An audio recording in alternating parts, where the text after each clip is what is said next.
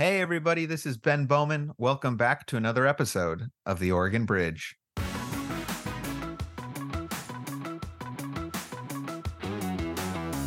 There is a thing among Clackamas County that Clackamas County is the metro county that gets left behind when it comes to the three. And there's nothing better at illustrating that than this tolling proposal. We do want those dollars to be split with the counties and the cities. So the gas tax, what we need is a system that isn't going to disproportionately impact Clackamas County, low income folks and commuters. And it's just frustrating to be interacting with a department which is telling us that there is no other way. This is the way we have to do it. All right, folks. Today I was very excited to talk to my friend Adam Marl. Adam is an Oregon City City Commissioner. He is the president of the Oregon City Commission, or at least he was.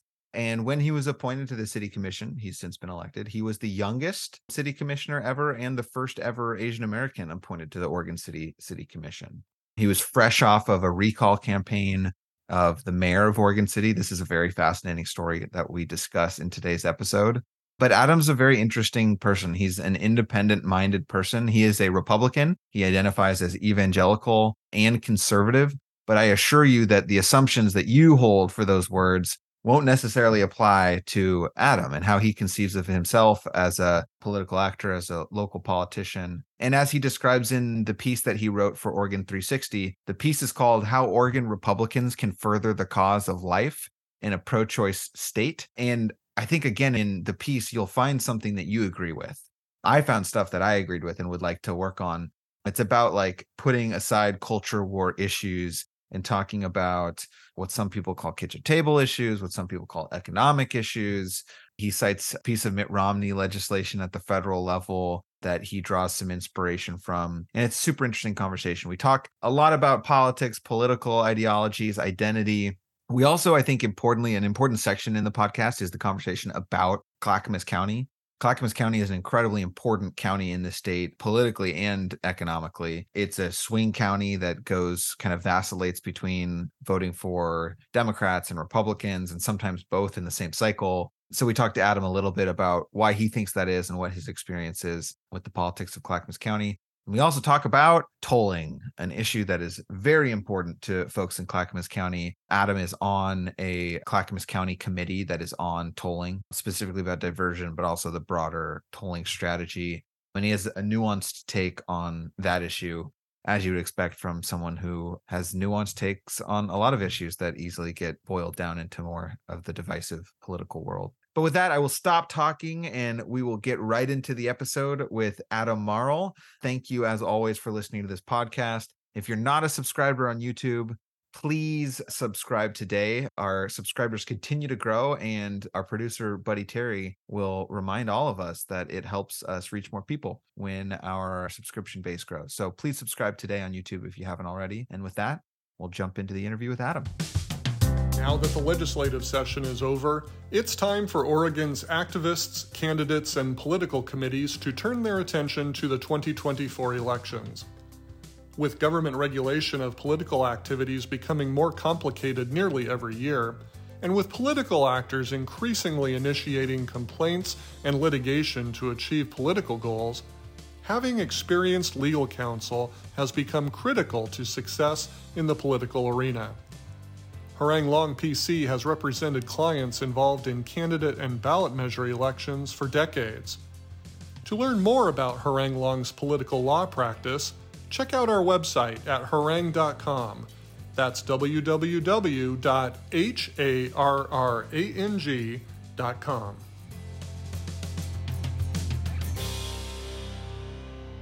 All right, City Commissioner Adam Marl, welcome to the podcast. Thank you so much for having me, Ben. I've been a huge fan of this show since the beginning, and I'm just really grateful to be here. You were one of our initial listeners when we were having like four listeners on a YouTube episode. Thank you. So I think that you, I've thought that you would be an interesting guest for a long time, not because you're a local elected official, although there's some interesting stuff we'll talk about happening in Clackamas County. But there was a very interesting saga that happened before you were an elected official that involved a former mayor of Oregon City who you led a recall campaign against. Were you the like the chief petitioner of the recall? Was that the title? I was the campaign manager. Campaign manager. Okay. So folks who are listening to this episode now will know by now that Representative Paul Holvey was subject to a recall. Paul Holvey won his recall election with over 90% of the vote, an overwhelming landslide victory, which I think is evidence that recalls are, you know, very case specific. Like voters are not, I don't think, prone to like saying yes on a recall.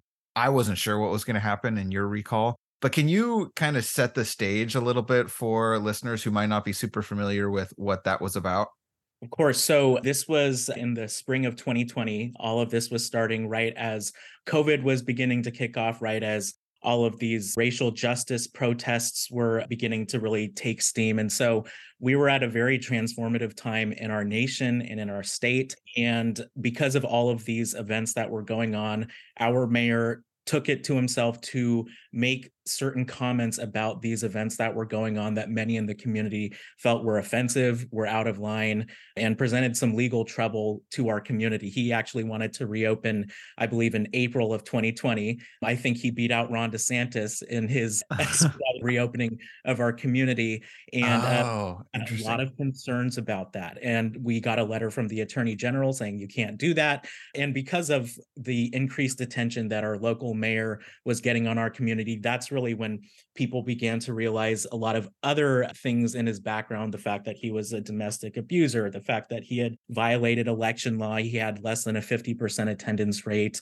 he had shady business dealings with developers. And so being in a local elected office requires the ability to have partnerships. And he clearly did not have the ability to do that and represent Oregon City effectively. And so that's really what kicked off this recall. Um, what started with people just paying more attention because of his comments turned into people paying more attention because of all of the other things in his history that made him ineffective to be mayor, but something that people didn't realize because people don't tend to follow their local governments until something terrible happens. See, this is what I was going to ask as a follow up. Is I think for those of us in politics, like it kind of, I don't want to say it makes sense, but we could understand how that kind of situation could develop. But for people who aren't working in politics, I think they would look at a situation like that, hear the description you just gave, and be like, how does a guy like that get elected mayor? Oregon City is not a small town, right? Like Oregon City is a relatively sizable suburban community. What is your theory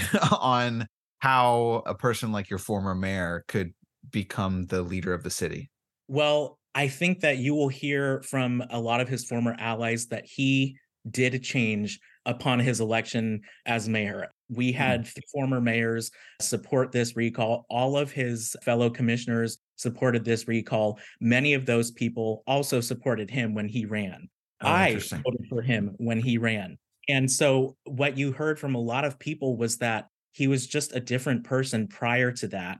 He was on the city commission before that. He was a school board member before that. So he was a well established figure in our community who still had a lot of the same issues, but those weren't things that people really cared about because there was a sense that he was able to get things done. And that was evidenced by the people who were supporting him, who then went on to support our recall because something happened with all of those crazy events in 2020. I think that might mm-hmm. have made him snap and uh, go on a rampage on certain issues. So why did you care so much about this? You were a young person, you could have been doing lots of things at this time, but you devoted what I imagine was a large chunk of your life during that period to winning this campaign. So what why were you so drawn to this race?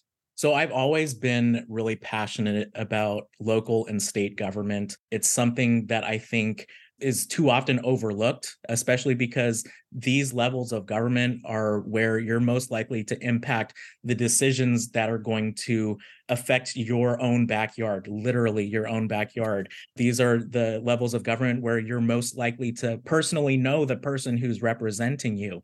So the fact that we have so much focus at the federal level, while those issues are important, it's at the expense of the local decisions that are being made that are going to affect you immediately and that are going to affect your actual daily life. And so when I figured out that this was happening in my own community and that it was representing the people of Oregon City, wrong to the rest of the state. It was something that I felt I had to get involved with. The reason I came on as campaign manager was because I just went to public comment during this process. A bunch of people signed up for public comment at a city commission meeting. Uh, uh-huh. Uh, and someone who was trying to get this ball rolling reached out to me and asked if I would kickstart this campaign after he saw me speak. Interesting. That's cool. So you win the campaign. Do you remember the numbers? What the yes vote was?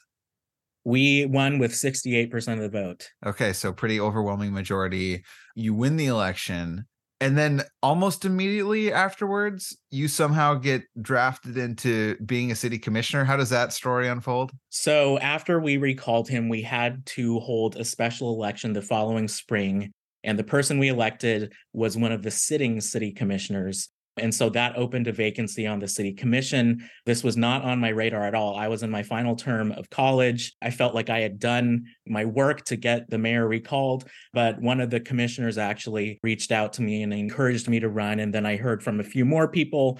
So I threw my hat in the ring, not really knowing what to expect. There was a former city commissioner who applied for the vacancy. There was a former school board member who applied for the vacancy. There hmm. was someone who's high up in our local newspaper who applied for it. And so I didn't know what to expect, especially being a 20 year old at the time with relatively little experience in local government apart from the recall. But it was a unanimous decision. And I am very grateful that they took the chance on me.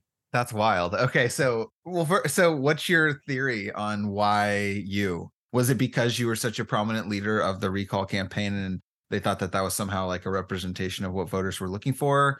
Or did you have relationships with these folks? Or what's your theory on how the 20 year old kid beats out the other other candidates? Yeah so we built a very broad coalition in order to make that recall successful we had conservatives, we had liberals, we had everyone in between behind this because there was something in the mayor's background who could appeal to everybody was mad about something.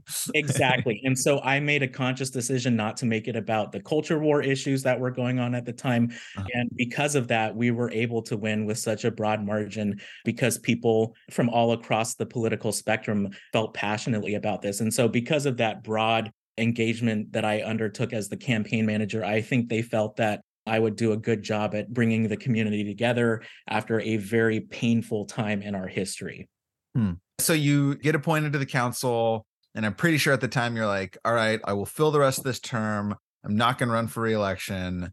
I want to do other things and then fast forward a couple years and your name ends up on the ballot. So why the change of heart? Do you love elected office? Are you enjoying what you're doing? What's the rationale?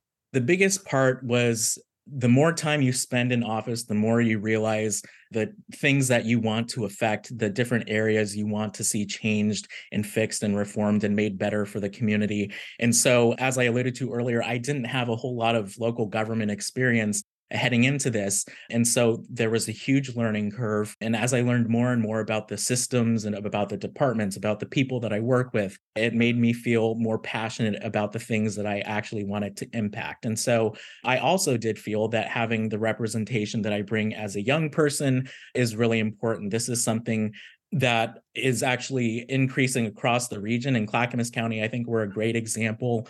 We elected a young West Linn city councilor who is now the mayor. We have a young Gen That's Z right. elected official in Gladstone, and then right. there's myself. And in all three of our elections, we were the top vote getters. And so, if there's anyone out there who's a young person thinking about whether they should do it, take Clackamas County as an example because we were the ones who surprised our communities and ended up with the most votes. So, we're going to talk about Clackamas County in just a moment. But before we do that, just so I think folks listening to your description here might make some assumptions about who you are and what you believe that might not be true. So, can you describe your political beliefs and where you fall on the spectrum? So, I consider myself to be a conservative Republican. I grew up in an evangelical household and I grew up believing in traditional conservative Republican values. But one thing I really appreciated was in my high school years and my college years, pretty much everyone in my life, my friends, my professors, and teachers that I respected were people who disagreed with me. And so it's not necessarily that it changed my mind on issues, but it changed my mind on how I approach these issues with difficult conversations and what it looks like to compromise, what it looks like to have an evangelical Christian faith in a pluralistic society. And so while I consider myself to be conservative, the way that I approach these issues is with compromise and uh, trying to get things done. In your experience on the city commission in Oregon City, does the political party label or political ideology does it come up? Does it impact how things work, or do people kind of just show up in nonpartisan roles and we don't really think or talk about the outside political dynamics? What's your experience? I've been pleasantly surprised by how well we have been able to operate as a nonpartisan local elected body. There was a time when I was the only Republican on the city commission. That recently changed because one of them changed parties. But the fact still remains that for someone who is a consistent Republican, the issue of partisanship hasn't really come up for me. It's the issues of land use and development. And that's one thing that's really mm. fascinated me is how in both parties, you see a big divide on land use and development and housing. Mm-hmm. You have contingents in both parties who are on very opposite ends for very different reasons, but you can find some odd coalitions showing up every once in a while. And those are really the issues that we deal with in local government, where I've been surprised to see unusual allies and partnerships show up where I wouldn't have expected it.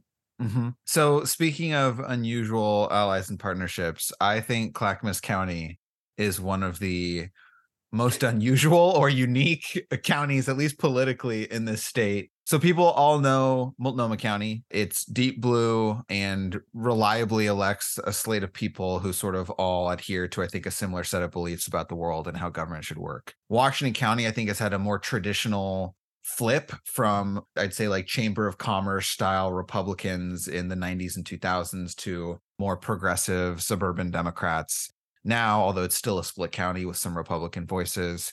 Clackamas County, on the other hand, is just like an entirely separate category. It's like you'll have like a Democratic majority and you'll have a Republican majority and you'll have incredibly extreme Republican figures get elected. There's controversial things happening left, right, and center over there. Before we talk about the, I guess the like some of the issues at play, can you just describe what is your understanding of the politics of Clackamas County? Is it just a, a, swing county, or is there more to the behavior of voters in Clackamas County?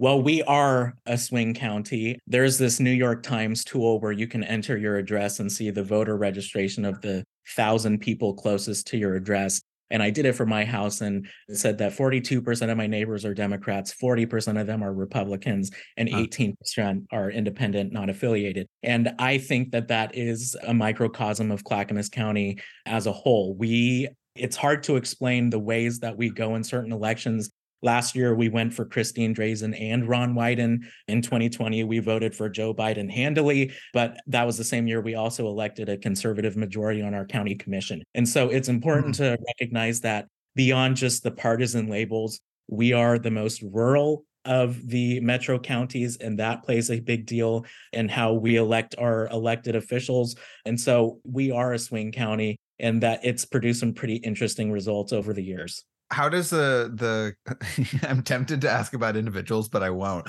How does the just describe the clackamas county commission as it stands like you can talk about the names of the people or whatever but like what's the political dynamic on the commission? Because every person is runs countywide right? Yes. Okay so how does it stand today so it right now we after this last election we also elected another Republican and so it's a 4 to 1 Republican majority with Martha Schrader as the lone Democrat.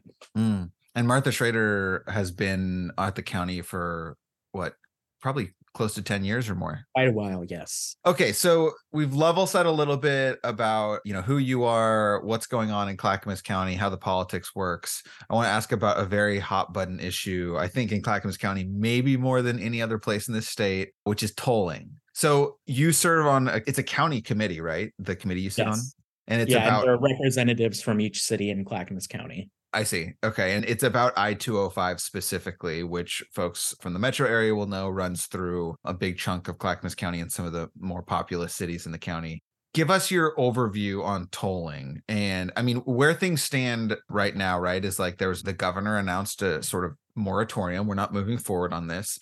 Legislative approval was granted, I think, four or five years ago ish, but we're in a moratorium ODOT has since come out with some statements about what that moratorium has cost in terms of projects not moving forward. I think 205, they said they're not doing the lane expansion.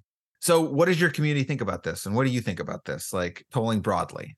Well, before I get into this, this is another area where I think also factors heavily into Clackamas County's political dynamics. Uh-huh. There is a feeling among Clackamas County uh, writ large that Clackamas County is the metro county that gets left behind when it comes to the three. And there's nothing better at illustrating that uh, than this tolling proposal, which plans to toll a stretch of I 205 in Clackamas County before the regional tolling project that would also affect Multnomah and Washington counties. And so we were not excited about their original tolling proposal after the governor issued her a moratorium, we thought that was a win. But for us, it's been anything but. The mm. first thing is that this tolling moratorium, I think, has communicated to our citizens that they can let off the gas with their activism and their engagement in this process. And I'm worried that this moratorium will depress future activities when it comes to advocating against this tolling plan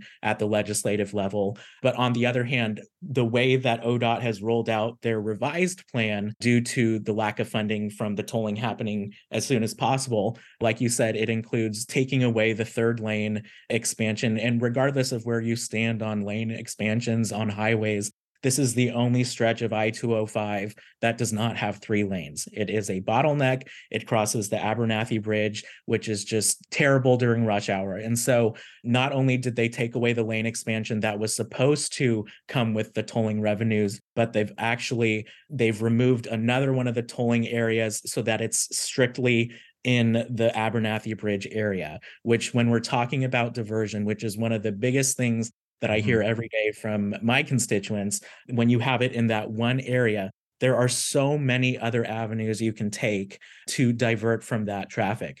Diversion basically meaning for listeners who aren't steeped in transportation policy, instead of paying the toll, you take an exit and you navigate through urban arterials or city streets to get back on the roadway after you've passed the tolling stanchions, basically, right? Right. And so we have another small bridge that also mm-hmm. crosses parallel to the Abernethy Bridge that directly abuts to our main street. And so we're very concerned about the effects it's going to have on our Main Street businesses. Oregon City won the Great American Main Street Award in 2018, and we're at risk of losing everything that brings people there in the first place because we're concerned that it's going to become a parking lot with all the diversion that's going to come. One thing that could be a positive that we're hearing from engineers is that the diversion there is already so bad that people might just want to stay on the toll and hmm. pay. And so, but that when you come to the actual payment of the toll and the inequitable impacts it has, whether you're just someone wanting to cross the bridge to go pick up your child or run your errands. It's a totally inequitable solution to something that we do need to be having a conversation about, which is congestion and how we're getting people around our communities. And most importantly, how we're going to fund our transportation system.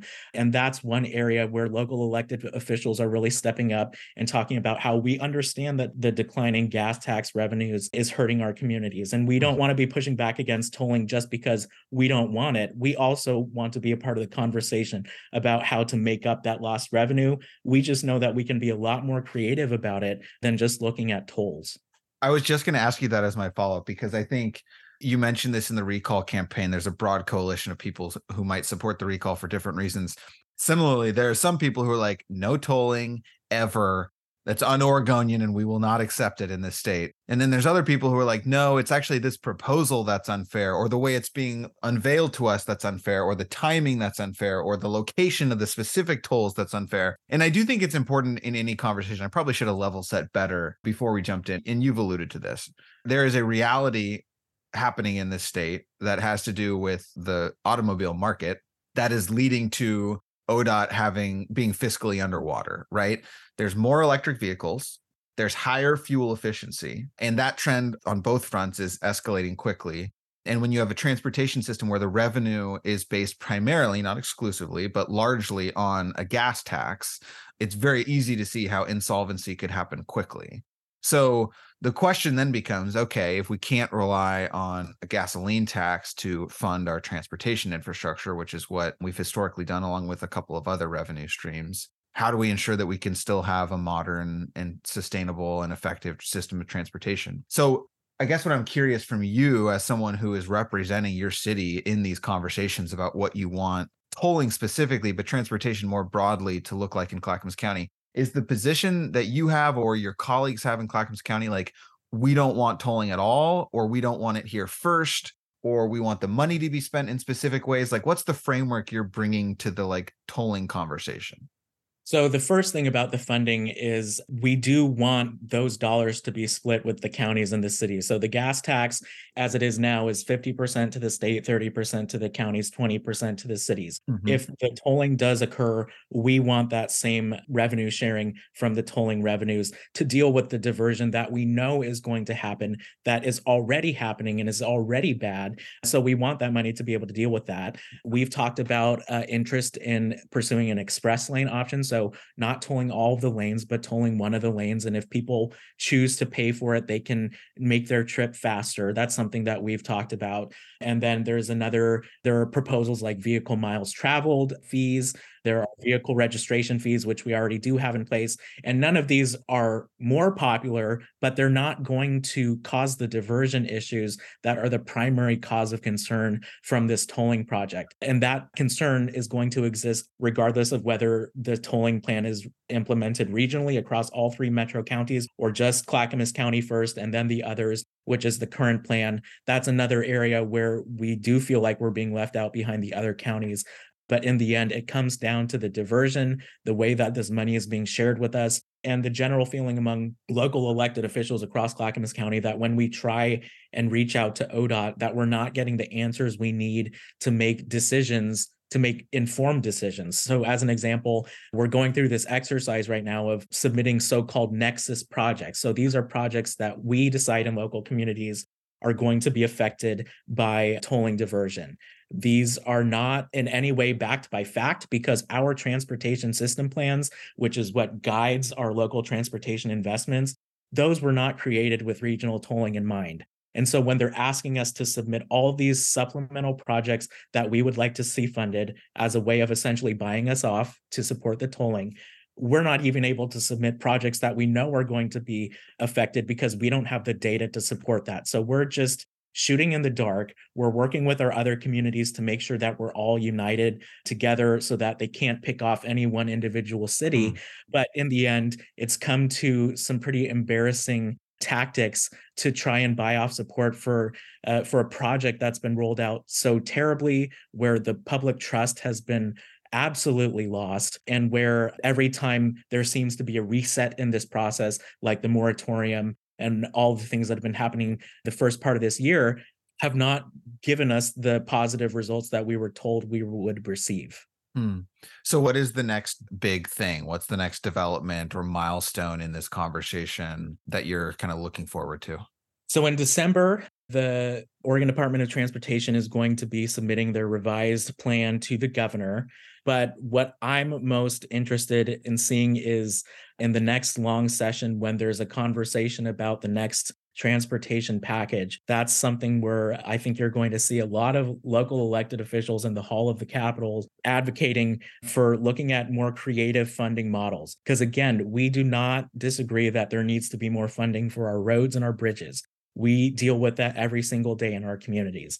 What we need is a system that isn't going to disproportionately impact Clackamas County, that isn't going to disproportionately impact low income folks and commuters. There are other ways to do this. And it's just frustrating to be interacting with a department, which, by the way, is acting under the guidance of the legislature, but is telling us that there is no other way. This is the way we have to do it interesting conversation that I'm very much looking forward to. And we'll have to have you back to talk more about that as the situation unfolds.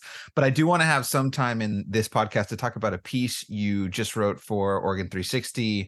It's called How Oregon Republicans Can Further the Cause of Life in a Pro Choice State. Which is a fascinating premise to start with. Oregon, famously, I think, is the only state in the country without any restrictions when it comes to access to abortion. But your piece is not actually about abortion politics very much. It's actually more about like culture war politics. You start with a quote from a different podcast. What's this gentleman's name? The Veggie Tales guy? Phil Vischer. Yeah, he's the creator of VeggieTales. Phil Vischer said poverty is hurting a lot more kids than drag queen story hour. What does that mean for you? Why does that stand out to you? So, as an evangelical Christian, I have attended the same evangelical church for my entire life. I am steeped in these culture war conversations that are happening at the national level and have been trickling down to our local communities.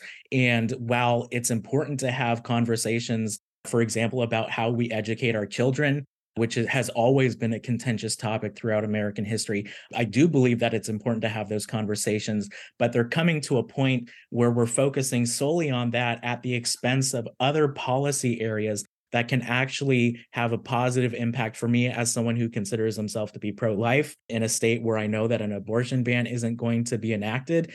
I'm interested in looking at ways that we can incentivize people to get married and have children because marriage and uh, child rearing decline is actually a serious national security and economic threat to this country. This is something we're seeing in Japan right now. Their workforce, their pension, their healthcare systems are all going to have to undergo some radical changes in order to keep them solvent. And so, as someone who believes that marriage is fundamental to a functioning and moral society, it's important for me to be thinking about ways apart from just yelling at with people who disagree with me about education and actually finding solutions to make people's lives better childhood mm. poverty is a huge issue. I was just reading something about how, with the expiration of the expanded child tax credit, that childhood poverty has doubled this year from what it was last year. And that's oh still God. the fact still remains that even when it was at historic lows, that it is the most impoverished age demographic in the nation. And so for someone who wants to be pro-life, it's important for me that we're pro life, not just in the womb, but outside of it into the grave. And that includes looking at healthcare and childcare, maternal care, and all of these different things that factor into an actually well lived life. Okay, so there's so many questions that come up from this. I think it's such an interesting conversation. So first, maybe let's define culture war. I don't know how long the term has been around, but I when I think of culture war, I think of like 90s and 2000s era where like we're talking abortion politics, we're talking gay marriage at the time. Although I think in terms of contemporary culture war, we're talking about LGBT inclusion in curriculum. We're talking about gender inclusive restrooms for trans students. We're talking sometimes about athletic competition and whether trans students should be eligible to participate. What else do you consider? How, do you think about what culture war means? We've seen the last few years, especially during COVID, when a lot of parents were more involved every day in their children's education that that's really become the top culture war issue at least that i'm always hearing about from people and that i still hear about on social media to this day. And like i said it's important to have tough conversations about how we educate our children about how we're raising our future voters our future leaders. That's very important. But the ways that we're having these conversations are leaving out very important facts, like the ones that I just mentioned about childhood poverty. If we're going to talk about caring for our children, that does have to include conversations about education, but it can't be at the expense of talking about poverty and healthcare and maternal care and housing. So I have potentially an awkward question. I actually don't know. So I've heard a lot. Like I have a couple of conservative friends at the national level who Alex, our, our former co-host, knows, who has talked about needing pro-marriage policies, like trying to incentivize more folks to get married, make it easier. You mentioned a story that is actually incredibly tragic and made me very sad about a person who chose not to get like they chose to get married but not legally because there's actually some financial some economic disincentives for them to have actually legally wed so they just did a, a, ceremony which again incredibly sad and seems silly that we have a policy framework that incentivizes that. Does this include lgbt marriages in this conception? There's different i think this is a division in the conservative world but like on one hand i think more modern conservatives would say yes a nuclear family is a nuclear family and like a kid is best served by having two parents and then there's still some like 1990s ideology left over saying no marriage one man one woman that's what's best for kids so i'm curious if you have thoughts on how inclusive you conceive of a, pro marriage policy Well, for me, that does include LGBT families. This is so I've talked several times about my evangelical upbringing, uh-huh. and this is something that I want to get into is how the term evangelical has been politicized over the years. Um, okay. Now it means something a lot more political than its original usage, which was a theological use. I saw this article a couple years ago, I think in 2021, where they talked about how among self identified evangelicals, 40% of them reported going to church once a year or less. And so that really illustrates wow. how the uh, the usage of the term evangelical nowadays is coming more and more to symbolize your political affiliation rather than your theological oh, beliefs. Oh, that's and super interesting. This leaves out an even bigger conversation about how the African American community is a huge theologically evangelical group, but politically they're on a completely different side. And so for me as an evangelical with all of that background in place about how I consider myself to be theologically conservative and evangelical is the simple fact that I believe that in a God who is loving and a God who makes us perfect and in his image, not without our flaws, but one who in the end is going to be making decisions that I don't have to worry about.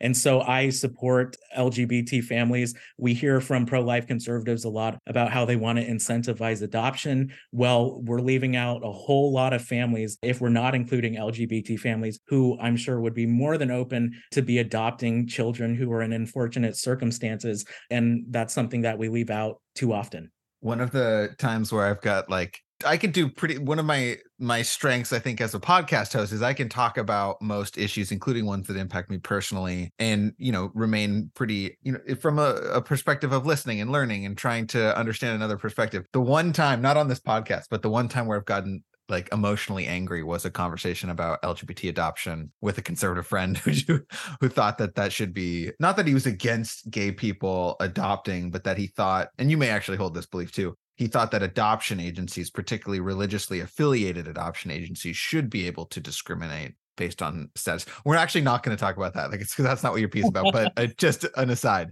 I want to read three sentences from your piece that I found interesting, and then ask you maybe to diagnose why you think there's a disconnect or a dissonance. And this is from the last paragraph of your piece. The US is one of only seven countries without a national paid leave policy. I'm assuming it's like seven more developed countries, one of only seven countries without a national paid family leave policy. The US is also one of about a dozen countries allowing elective abortions after 15 weeks.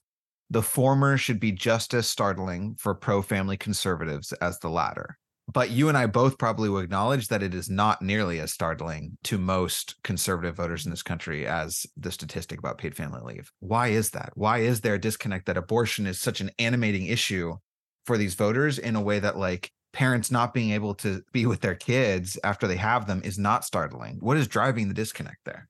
Well, and, and I'll just start off by acknowledging that it's crazy to me how more of my friends in my party don't recognize how it is anti-family to support policies or at least not want to enact policies that prevent new moms from being with their children at such a mm-hmm. formative time in their life a policy that i get into in the piece that prevents women from wanting to have children in the first place because they can't afford it or because of the fact that they're getting pregnant that they choose to have an abortion and so I don't, this is way above my pay scale as a local elected official. um, and this isn't something I deal with as a local elected official, but as a Republican, it's something that I feel we have to have a bigger conversation about because we're too often stuck with topics that apply only to a child in the womb. And we're not talking about what happens once they're finally born and the fact that we don't have social safety nets in place that will actually take care of them. And so I don't know why we haven't had those conversations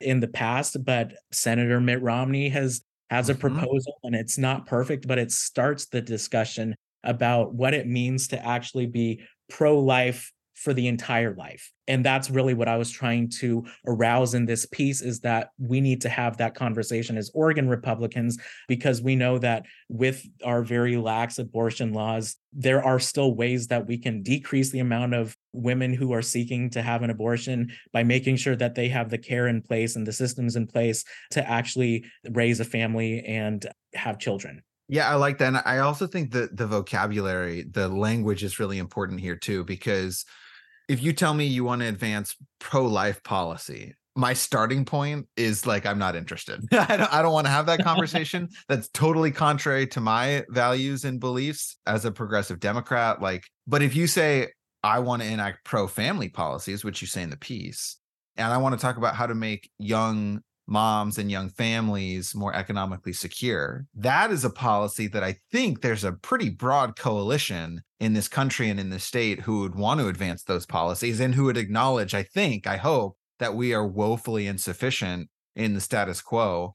But yeah, when it's couched in, I think that the challenge is how do you attract people? I think what you're trying to do in this piece is attract people who might accept that pro life label, but might this sort of like, I don't want to call it economic progressivism because you probably wouldn't like that language. but like well, this, uh, I'm, go ahead. Yeah. I'm, I'm glad you say that because I do consider myself to be fiscally conservative. And by fiscally conservative, I mean that I believe that we should be spending money on things that deserve our attention and are worth public investment. And as a pro family conservative, I believe that family is one of the most important things that keeps our society running. And so, again, as a fiscal conservative, I don't know why I wouldn't have those values reflected in what I want invested in by the government. Mm. So, zooming out here a little bit, the senator who you mentioned in this piece, Mitt Romney, familiar person to most political observers. By the way, have you seen the Netflix documentary Mitt? Love it. It's yeah. yeah, it is very good. I think regardless of people's politics, they will enjoy it. Very good, very good documentary. He's retiring. He's leaving the United States Senate and when he leaves, the number of people who I think have an interest and willingness on the Republican side of taking this kind of a stance seems to be waning, seems to be diminishing. That's my perception. Someone who, again, knows less about the Republican Party than you do. But like before we started, I was, I brought this up like, feels like there was a, an internal debate in the party over the last you know six or eight years maybe a little farther. Maybe you could go back to the tea party in 2010 where there's some like tension about what the beliefs of the party should be. And it seems like the mitt romney wing kind of lost and might be do you agree with that conception? Or do you have more optimism about what's possible within the republican party well, I would definitely agree that right now that contingent has lost. It's very telling when you have people describing Mitt Romney as a moderate or a centrist. He's not a moderate and he's not a centrist. He's a conservative. But yeah. what gets that label attached to you is your willingness to work with other people, that you're a squishy middle person who doesn't have any values. And that's really unfortunate. Not that it's wrong to be a moderate either, but Mitt Romney is just not one of them. That contingent has lost in the Republican Party. But one thing that keeps me optimistic is that in study after study and poll after poll, young people are showing that young Republicans are demonstrating that they do care about climate change. They do care about being economically sustainable, not just in how we tax and spend, but how we actually invest those dollars in real human beings, like I talk about with healthcare and childcare and housing and all that. And so while the current Republican Party does have a lot of growing to do. What keeps me optimistic is that young Republicans are actually open and passionate about these things that I'm talking about in this piece. Mm-hmm. Mm-hmm. The final question or category of questions, maybe that I have for you, is about identity. So in your piece, you use the label evangelical as an identity. You use the label conservative, Republican. We've talked about age. In some of the reporting, though, it mentions that you were the first Asian person to serve on the city commission. And there's this interesting I think like the the way the monolithic way that we often talk about people of color doesn't make sense in political context, right? Like we say, oh, people of color are voting more for Donald Trump, and it's like that is just such a large category. Even Asian American is just such a large category where there's too many but i'm curious like for you as an asian american person how does that identity impact your worldview and political views well, it's it isn't just that I'm Asian American, but it's also that I'm an adoptee. I'm an international adoptee from South Korea. Grew up with a white family, and Oregon City is a very white community, and so those all play into my hmm. identity, mm. how it's reflected in my politics. But for me, never being Asian enough to be an Asian American because I grew up in a white culture, but also not being white enough to be a white person in a mm-hmm. predominantly mm. white culture puts you in this odd middle spot. And hmm. when I talk about how that reflects to my politics, I think that the translation between the two becomes pretty evident because I find myself in the middle ground a lot. Mm. You're finding yourself in a space where you're trying to figure out how to communicate one side to the other when there's no willingness among the members of those different groups to actually do it themselves, trying to communicate different beliefs that you may not have, but are trying to share with other people because it's important to have dialogue with people with whom you disagree. And so being in that middle ground, both racially and politically, is something that has dominated my life in the public sphere and in politics. And it's something that gets very tiring because hmm. people don't love when you uh, there's this quote from margaret thatcher that people standing in the middle of the road get run over on both sides and that's huh. pretty much how it feels because when you have people on both sides who agree with you on some things but think you're a traitor on other things you're going to get attacks from both sides. And so it's difficult but it's something that we need. And the fact that it's vanishing in uh, in our elected spheres is very disheartening. So how do you navigate that on a personal level as a politician as a community leader? Like my theory on that is the only way you overcome the only way you you even have a chance of overcoming some of these powerful national trends of polarization and divisiveness is through relationship building and just building as many relationships as you can with a diverse set of people like show people what your values are but also show people that you're human and you have some humility and like what about you? Like especially given the added you know racial dynamic where i mean i don't know i can imagine in a political context that some of your allies might make assumptions and derogatory assumptions about who you are as a young asian person and particularly someone who's like you know been unafraid to do things that their party leadership might not be thrilled with. So i'm kind of curious how you personally navigate that if you have strategies that you've tried well, that's just one more reason why I love local government, which is nonpartisan. Uh, uh-huh. Uh, we were talking about the recall earlier, and the fact that I, a Republican, was leading the campaign to recall my Republican mayor did not make me many friends with our local party leadership. It's funny, uh, I was working for the time for a Republican candidate, mm-hmm. and one of his endorsements was from the mayor who I was working to recall. And so once the mayor found out that I was working for this person, he called up my candidate and said, if you don't fire him, I'm going to revoke my endorsement. And fortunately, my client understood that his endorsement wasn't really going to help him in the first place. And so I was able to keep my job. But when it comes to local government and the fact that you're dealing with people who want to make sure that their road is paved or that that you're dealing with land use and housing and things that don't traditionally fall into the culture war type partisan divide that's something that i really enjoy about being in local government. I've been able to partner with the most conservative clackamas county commissioners and with the most liberal mayors in the county to advance things that are truly advancing things that were that are going to benefit residents of Oregon City and Clackamas County. And so it's just so important again for people to be involved with that because those are the decisions that are impacting your daily lives. Hmm. Adam, we are coming up on an hour and I love this conversation. I really appreciate you taking the time to chat with me. If folks heard something you said and it piqued their interest or they want to get in touch with you, what's the best way for them to reach out? You can follow my Facebook. It's City Commissioner Adam Marl, and that's where I'm active. Uh, mostly about Oregon City things, but um, as I demonstrated with the piece I wrote, I'm not afraid to talk about issues that are above my pay grade because it's still the conversation worth having. Awesome. Adam, thanks again for coming on the podcast. Uh, listeners, thanks so much for listening. And we will see you back here next week. Thanks, everyone.